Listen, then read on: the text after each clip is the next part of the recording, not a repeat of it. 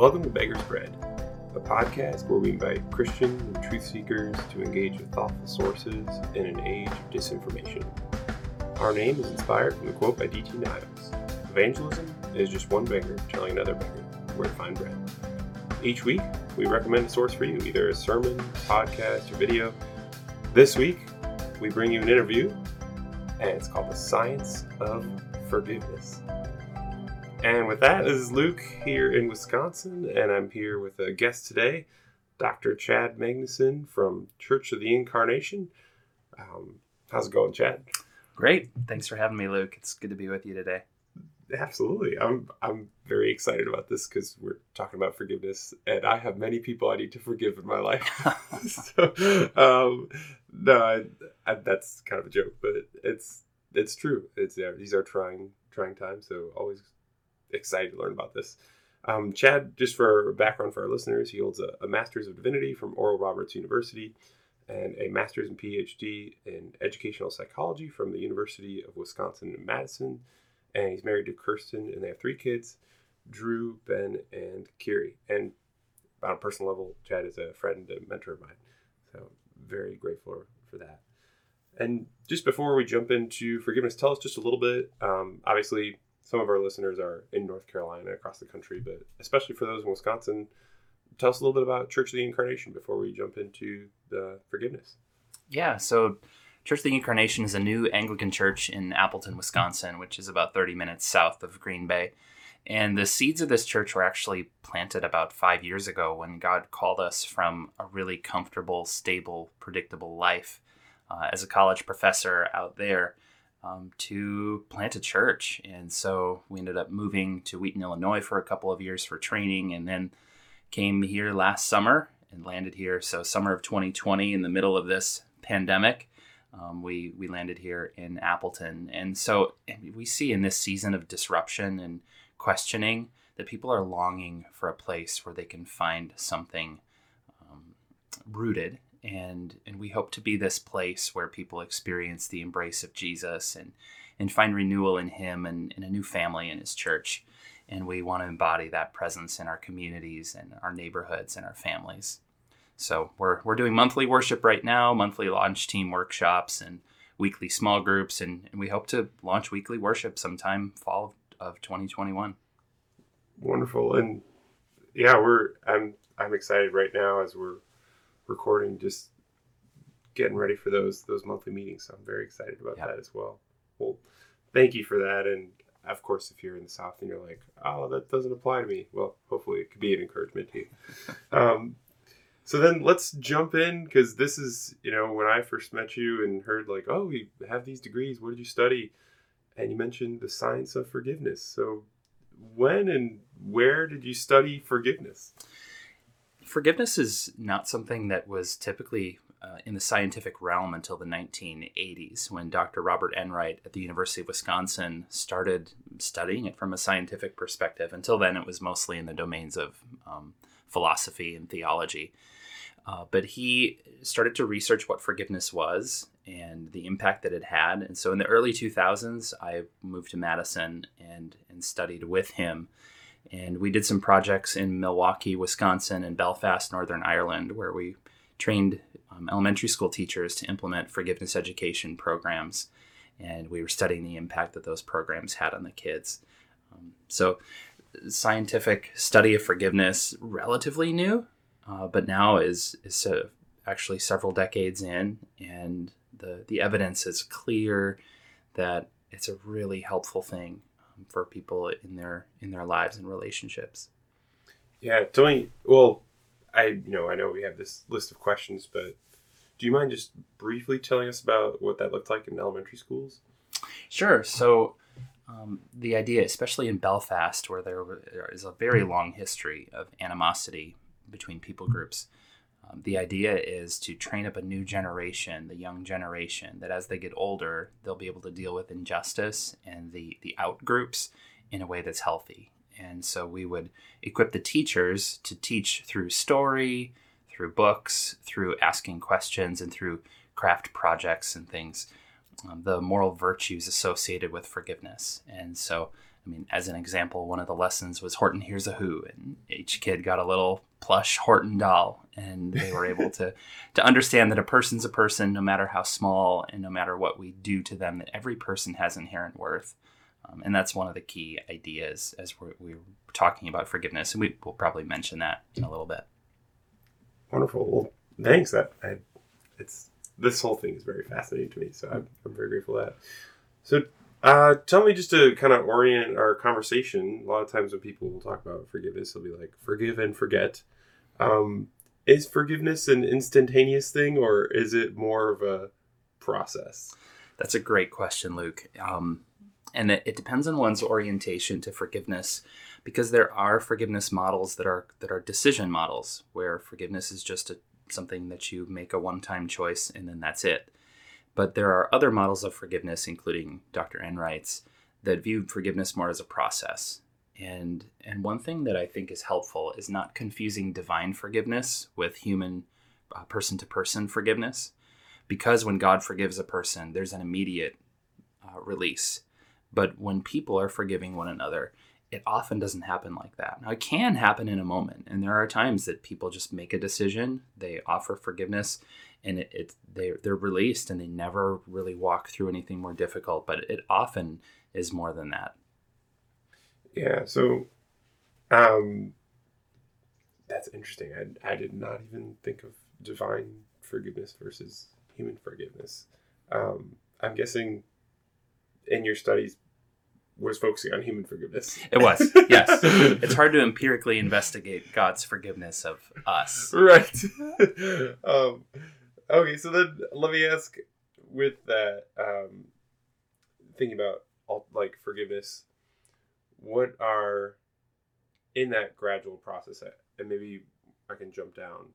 What are some of those steps of the gradual uh, process that you were talking about with was it Dr. Enright? Did you say? Yes. Yeah. Uh, are you asking about the the his process model of forgiveness and the yes. four the four um, phases? So there there are four phases that Dr. Enright and his group identified and that have been empirically investigated many times. And um, the the first one is actually a, a really important step, and it's an uncovering step. It's an uncovering of anger, and really, it's helping us become aware of the pain and the effects that that pain has had on us. And and there are many questions that a person can ask to help surface these things, um, because we don't want to pretend that nothing happened. And um, forgiveness actually is. Uh, it, it, requires an objective wrong, an injustice of some kind, in order to offer forgiveness. Otherwise, it would be some other act that we would do. Um, so, in uncovering the, the anger, we'd ask things like How have I avoided dealing with my anger? What defense mechanisms have I used? How deep is this pain? And, and am I ready to face it? And how has the anger affected my health? We might notice that it's draining our energy. We might have headaches. We might be sick. We might just have tension in our bodies. Um, often we, we dream or think about or replay the injury or the person and and we spend a lot of energy on this and and depending on the situation we we might even compare our situation with theirs and look at them and say look their life is wonderful and i'm the one sitting here with all this garbage that i have to have to deal with and it's not fair. And our lives sometimes are actually changed in permanent ways because of this whether it's a disability a relationship that's cut off a childhood that we feel like is wasted. And and this, these injuries sometimes even change our worldview where we used to think that the world is a just place and that people are good or that god is good and sometimes these fundamental assumptions we have about the world are actually changed by this injustice and so all of this is wrapped up in uncovering anger and acknowledging it acknowledging how strong it is what it's done to us uh, before we can move on to the next phase so yeah. No, go for it. The the yeah. second phase is actually the decision. So a decision is part of this, but the decision is more oriented toward exploring forgiveness as an option and then committing to moving forward in it, not demanding ourselves that we're going to get through it in a certain amount of time or in a certain way. But most of the time, with deeper injustices, we get to the point where we have to acknowledge what I've tried is not working. I've done A, B, and C, and I'm still struggling with this. I'm at least willing to try forgiveness, and I'm committing to the journey. I'm not committing to a particular way that I think it should unfold, but I want to move forward in this and try it out. So that's the decision. The real work of forgiveness comes in the third phase. And the third phase is the work phase, where we're working on forgiveness. And the typical progression is we start with our thinking, which then moves into our feeling, which ultimately then moves into our doing, our behavior. And, and it's a gradual rethinking of our understanding of the incident and the person, and actually developing empathy and compassion toward him or her. And so, as we work toward understanding, there are a couple different perspectives that are important. One is a, a personal perspective, and and we kind of think about what life was like for that person. What were the pressures? What were the the things going on at the time of the offense or their growing up? Not to excuse or condone at all the behavior, but just to understand. And then also a cosmic perspective. So as a as a follower of Jesus, we would take this perspective of this other person is created in God's image. They're members of the human family. They're not evil incarnate, and and that impacts how we uh, think about the other. And then we work toward compassion. So moving into the feeling realm, where we work toward empathy, meaning the feeling the same feelings as another person, and sympathy, feeling for them, feeling sorry for them, having compassion for them, even entering into suffering with the other person. Now, this sounds really hard. And a little bit. we have to remember that that in this process, we've already done a bunch of other work. We've already done some cognitive reframing around understanding the other person. And this can't be done willfully. It's willingly, but not willfully. We can't force this, but it does typically come. And, and I can mention some um, some outcomes of this Yeah. for really hard, people who have gone through really hard things uh, later on. I can mention that. Then, still in this work phase, we eventually get to the point where we accept the pain, where we make a decision to stop the cycle. And in that, we're giving a gift to those around us. Rather than passing on the pain to other people, we can almost act like a sponge and just absorb the, uh, the pain that we're experiencing and then eventually getting to the point where we give the offender a gift. And this doesn't have to be a physical gift. We don't Okay. go to the store and buy them something. uh, but in g- offering something to them, in that action, it actually tends to break the power that that person has over us. And sometimes this gift is a is moral love. Maybe it's the gift of time. Maybe it's paying someone a visit. Maybe it's a card that we send in the mail or a call. And it doesn't necessarily have to be the words, I forgive you. Actually, saying I forgive you in certain situations actually makes things worse. And so we can forgive another person and offer them a moral gift uh, without ever using those words. Sometimes those words are beautiful, also. So I don't want to say that they're they're not important. Um, I, I remember one person talking about a gift that they gave was visiting her sick dad in the hospital. He was terminally ill, and and there was an offense. There was forgiveness being worked through on behalf of this woman, and the gift that she gave was going to his bedside and talking with him, which is a big step for her, but it, it did release her from the power uh, that that injustice had over her.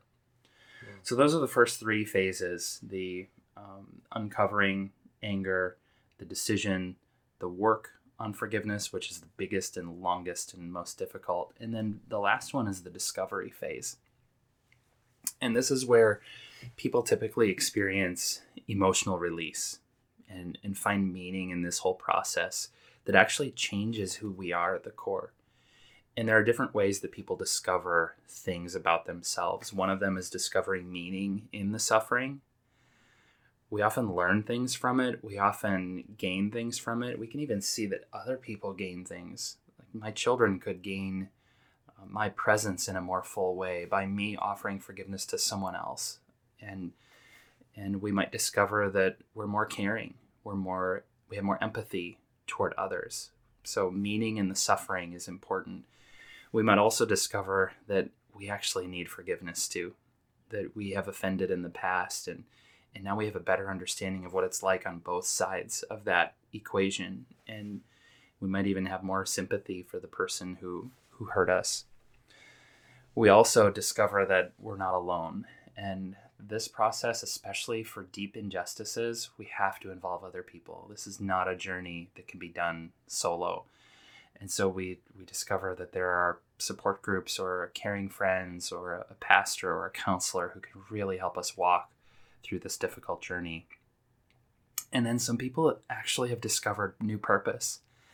And one of the studies that I'll briefly reference later, uh, there were women who survived uh, incest, and and several of them who went through the forgiveness process at the end, after they had forgiven their offenders, discovered a purpose in that they wanted to pass along this forgiveness and the the freedom that it offered them to other people, and so they wanted to facilitate forgiveness groups, and and provide so provide a direction for their future, and and many discover freedom the freedom that they have finally of releasing being released from this burden and so they they talk about peace or stronger relationships or having greater communion with god or more energy. And, and so that that's the discovery phase. And we do try to use the word phase rather than steps because this is not necessarily a linear process. And someone can go through the uncovering anger and then jump into the decision and be working and then feeling more anger so they have to go back and that so feels very relatable kind of like what we've learned in the last couple of decades about grief in the social sciences that grief is not a linear process that we can take oh, great i finished step one pack my bags i can move on to step two and never have to revisit that often there's a there's a messiness so we talk about phases that sometimes overlap and that we sometimes need to circle back and engage again Yeah. So then, with and thank you for laying out those phases. That is, you can tell that Chad has been a professor in the past. He's he's got his notes and he's just cruising through them so smoothly. I'm like, man, this guy knows how to podcast, even though he's just a guest. um, and he, uh, and so let me go back to some of those questions we had in regards to those phases because of course when you get to that discovery phase there's a sense of oh look at all this like wonderful things that can happen mm-hmm. but of course there's all that work um, before that phase like it's and perhaps like you mentioned going back and forth. What i'm trying to say is what are the alternatives to forgiveness? If someone decides not uh, to commit i don't remember exactly the the name of the second phase but if they decide um, like what what happens instead? I, i'm like am i said I have like bitterness. Are there other things that happen? Mm-hmm. Yeah. Uh, first, I would say before we get into those, I want to acknowledge that there's there are a couple of different kinds of anger, and there's actually positive anger and then destructive anger.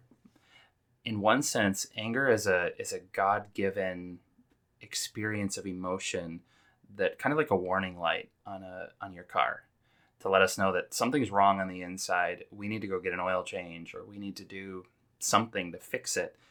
Uh, it tells us that there's been an injustice. There's something that's wrong, and that would be thoughts. It might include feelings. It might include our bodies, um, and that's that's a positive aspect of anger. So we need to lean in and, and figure something out and, and and move toward wholeness in some way. But for a lot of us, anger will move quickly into a destructive place where it starts to linger. It starts to be directed at others who are not even related to this issue, this injustice. It might involve self destructive behavior, higher blood pressure, heart disease, decreased productivity, relationship problems.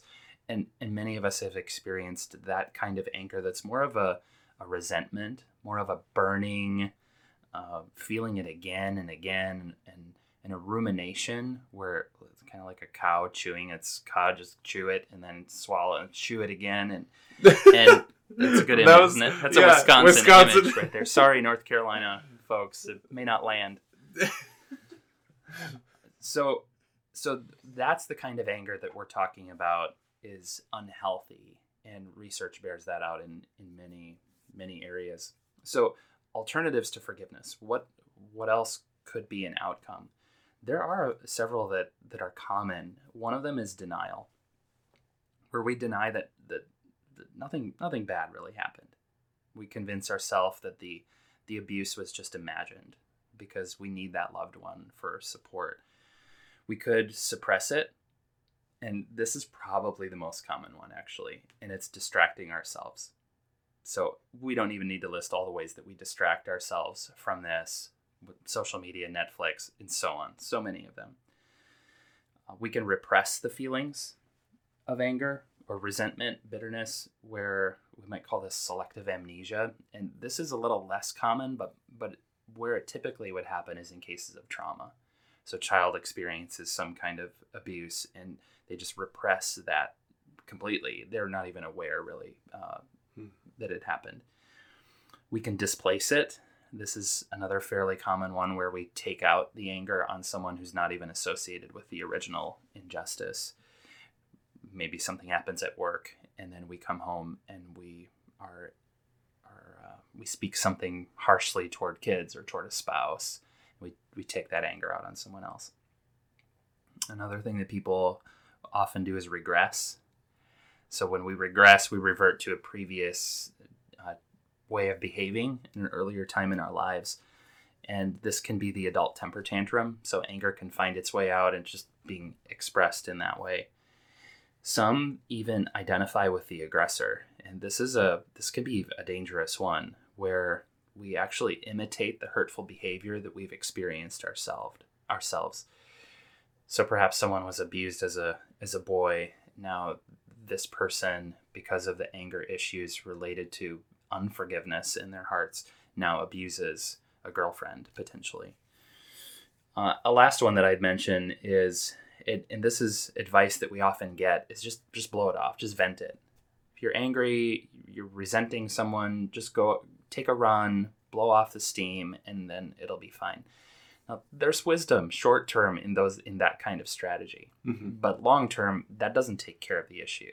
Uh, it's still underneath, and and needs something else to be able to deal with it. Yeah. Wow. Um, and I would also say that it's probably important for us to define forgiveness because yeah that'd um, be good i think some the reluctance that we often have is tied up with what we're defining forgiveness as so why are why are some people so against forgiving another person. And so clarifying, forgiveness is not these things. It's not pardoning someone. In a pardon, you take away all the consequences. That's not what forgiveness is. Forgiveness can be carried out, and consequences can still happen, whether those be legal consequences, uh, relational consequences. It's not condoning. It's not just putting up with it. It's not saying we deserve it forgiveness is not excusing.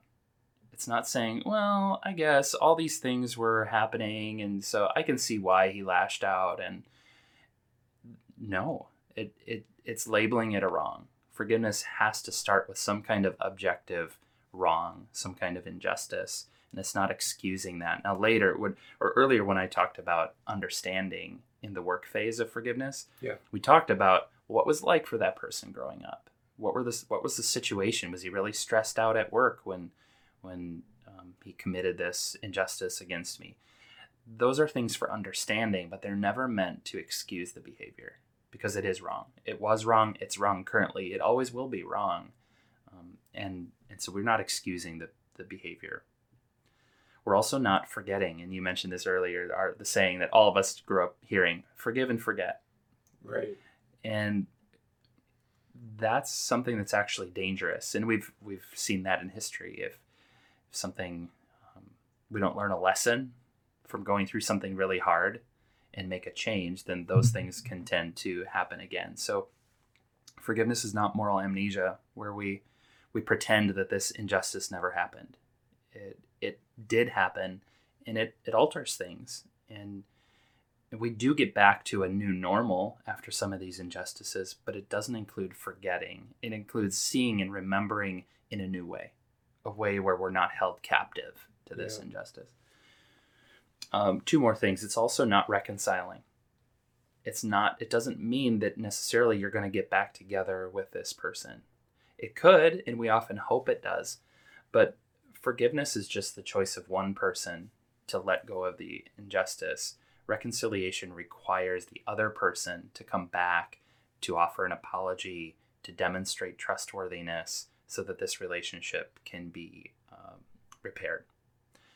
And it's also not just calming down or becoming indifferent. Forgiveness is not just a, a cold heart toward the other person that you don't maybe you don't wish them ill anymore and just decide to coexist and not care about them. But forgiveness is actually moving toward and and um, I'll, I'll just jump into what forgiveness is. I was going to say this is so these are all things that it's not. yeah What forgiveness is it's a choice and it's a choice in the face of some kind of unfairness to give up certain things and to give other things and we're giving up our negative thoughts negative feelings negative behaviors toward a person even though we have a right to those and instead it's offering positive thoughts and feelings and actions toward that person even though that person does not deserve any of these so it's a gift in that sense and so it is a rational decision. It's not an emotional thing. It involves emotion for sure, but it's the choice in in the face of some kind of objective wrong to give up the condemning, resentful, revengeful actions toward a person and instead offering the person respect, compassion, acts of goodwill. And this is the paradox that in giving up our right to resentment, that's when we actually gain healing. Hmm. that's really relatable talking about it as a choice because you know for a while I was like wow there are a lot of things that it's not and I was, I'm really glad you went through those obviously I'm really grateful for all this but I was kind of like what is forgiveness? And then when you said it's a choice it just brings a picture to mind when like you have two children you know siblings or friends and a an adult brings them together because you know one hit the other or something. And you're like all right now say you're sorry and like okay now you forgive them. And there's a sense in which of course we're trying to we're trying to train children to to get in that habit of humans hurt one another and we need to do something about that. But there is a sense in which can't really force the child to make that decision. And i think the way that you just defined it as a choice kind of brings that to light. Like oh yeah there's been situations where I'm like you can't really make that kid forgive. Yeah, you could make them say words, but you can't force their their thoughts and their hearts to change. In which case, perhaps it, uh, in the moment, just saying "I I accept your apology" or "Thank you for apologizing," if their hearts aren't quite ready to jump into to those words, "I forgive you." I see. And then, and thank you. You already you covered that question. Um, why are people reluctant to forgive? Um, let me ask, and uh, could you go into when someone doesn't apologize? Because I know you mentioned it's it's not the same as reconciliation, but is it possible to forgive someone who has never apologized? that is one of the larger issues and, and greatest um, the weightiest question that we often get and the answer fortunately for us is yes. Because if the answer were no we'd always be at the mercy of the offender. And we'd have to wait until they come and apologize for us to offer forgiveness.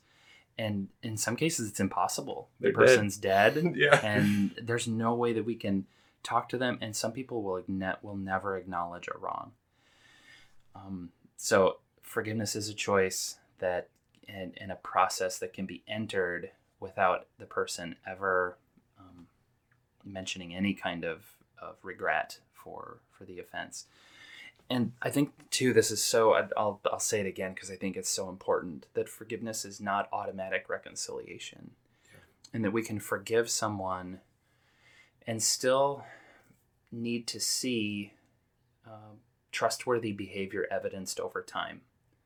And this is especially true when we have situations of perhaps infidelity or um, larger interpersonal offenses where trust is depleted really quickly. It's like a bathtub being drained of all of its water.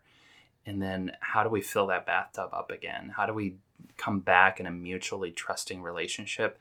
Often, unfortunately, that's like one tablespoon at a time and it's filling up that tub over time. So, when someone can forgive and then in a process of reconciliation um, over time experience the trustworthiness and, and because that's earned trust is not a gift that we are given. It, it's something that we earn back. Yeah. Forgiveness is a gift.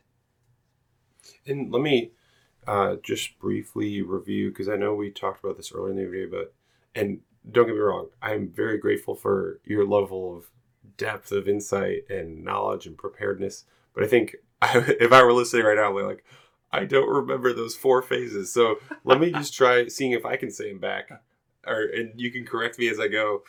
Uh, so the first one um, has to do with uncovering, kind mm-hmm. of like a naming of something that went wrong. Um, yep, and realizing the impact it's had, acknowledging I'm angry, and that's okay. It's actually a good thing, and and I'm exploring how how that anger has impacted me. Okay, and is it always anger, or is there sometimes just like more like a sadness or distraught or something? Yes, it can be any of those. Typically, those the the sadness parts are are different expressions of an anger about it. Okay. Um, but but they certainly can be other emotions as well. Mm-hmm. And then after that uncovering, um, I'm not sure if I remember the name for the next phase, but the the word that stuck with me was kind of like a commitment mm-hmm. or like a direction of uh, I don't remember the name you used for it. Yeah, we call it a decision. Decision. So that's where the decisional part of this comes in. But it is the commitment to move forward. And that's really the core of your definition of forgiveness, anyway. Is a choice. It's mm-hmm. a decision.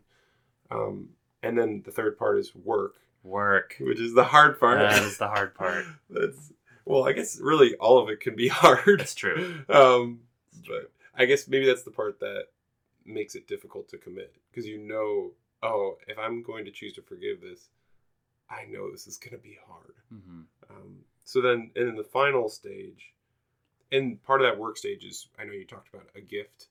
Um, that's kind of a, a subcategory of that phase. And then mm-hmm. the final phase is discovery, almost like what meaning do I make out of this? Um, how does this change me as a person or affect other people? Yes. Okay. That's right. So then after those phases, because I know we kind of we zoomed through a lot of these questions, was just really fantastic. I, I this very well could be if you're listening to this right now and thinking, okay, that sounded really great, but we went really fast.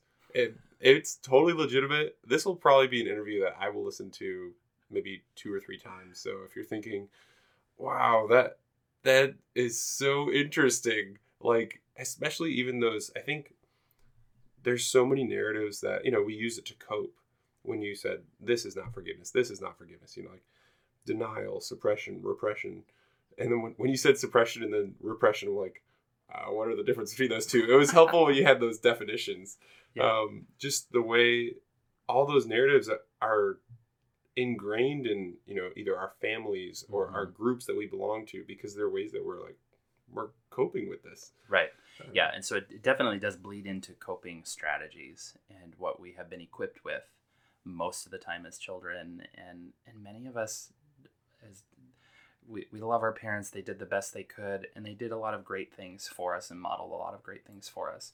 Many didn't have really great models of how to cope with really hard things and and how to deal specifically with injustice.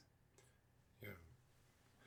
Well then um, and I know you touched on this a little bit, but I'd love to hear um, just a little bit more about what are the benefits, or are there any benefits to forgiveness that you'd specifically like people to know about?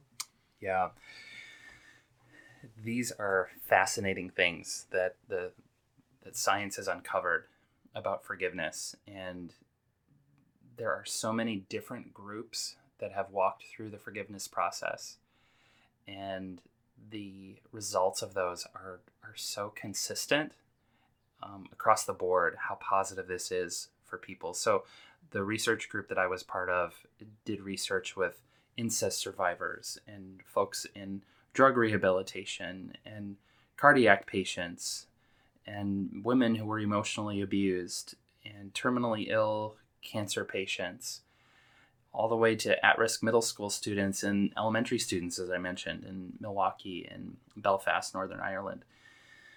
And what we see consistently across the board especially two variables as outcomes one depression and one anxiety that those decrease um, significantly for folks. And in many of the studies anger also went down. So obviously if we're talking about acknowledging the anger and then working through what was what was feeding it that that, that makes sense.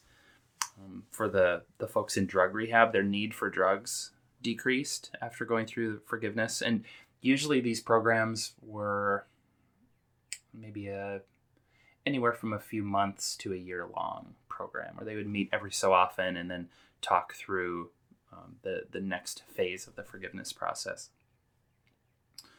Uh, in some of the groups, post traumatic stress symptoms decreased as well. So, a lot of the things that are that are really burdening these folks in these situations decreased, and then not only did we see a decrease in the, the, the hard emotions, but then we saw an increase in a lot of the, the emotions that we would we would like to be living with. And so hope was a, a common one that would increase, a hopefulness toward the future. Self-esteem is another common variable that that shows increases for folks. For the cardiac patients, this is this is fascinating to me because of the mind body connection. Yeah. But when they went through the for, after going through the forgiveness process, their hearts actually functioned better. Biologically, they were functioning better than wow. they did before. And it, it definitely speaks to this issue of animosity and bitterness and, and revenge that, that can animate our hearts metaphorically actually are impacting our hearts biologically with things like blood pressure and heart disease and and when we can walk through the forgiveness process, um, that, that actually increases the, the, functioning and health of our bodies. And then for some of the students, they also, uh, who went through forgiveness, they actually showed uh, advances in academics. So they got better with their grades wow. at school.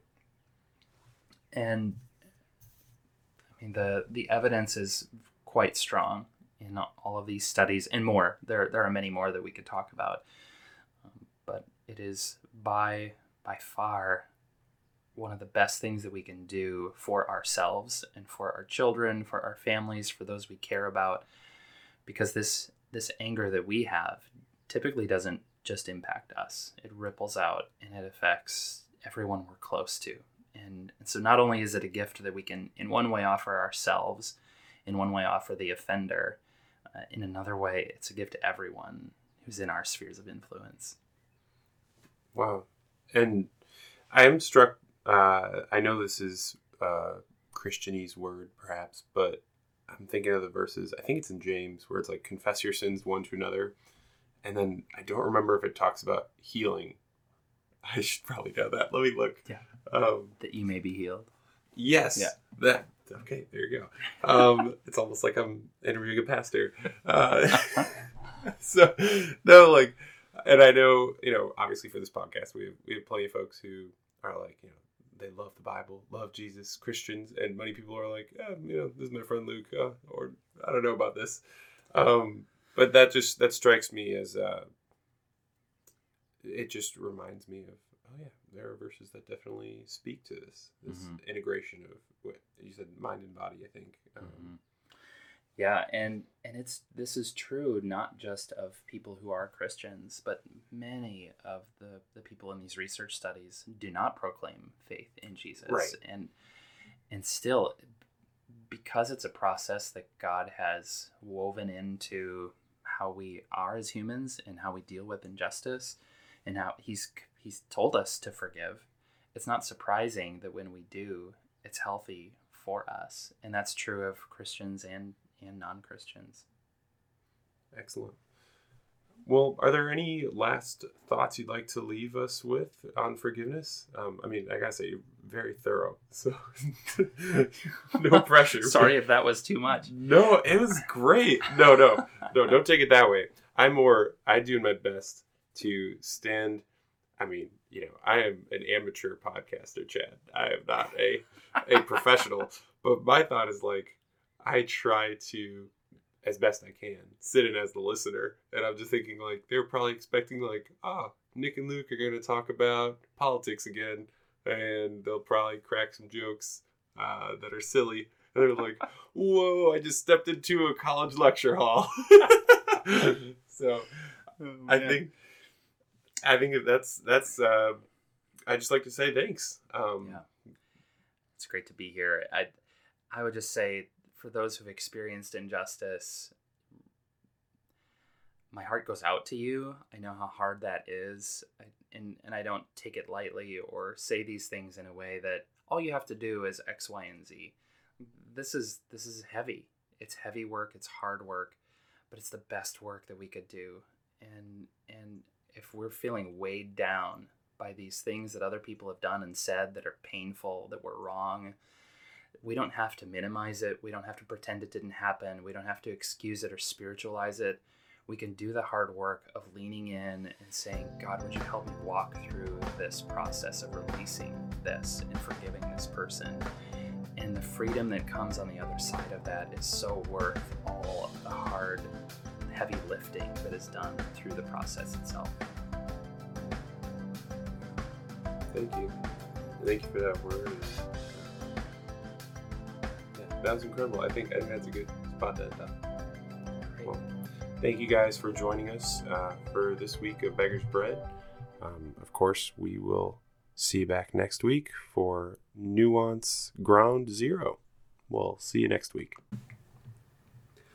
Uh, so, Chad, as people are thinking about these, all these different details you mentioned, would there be any resources that you might recommend for if they want to delve deeper or think more about this?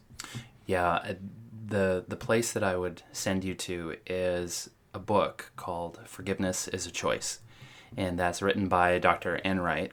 And it's not a, a super sciency kind of book. It's designed for people who have been wronged to actually walk them through uh, the process. So there will be content, there will be some questions that you can journal, and it'd be really helpful for anyone to, to yes, to understand forgiveness more thoroughly, but also equip you to walk through uh, the forgiveness process from start to finish.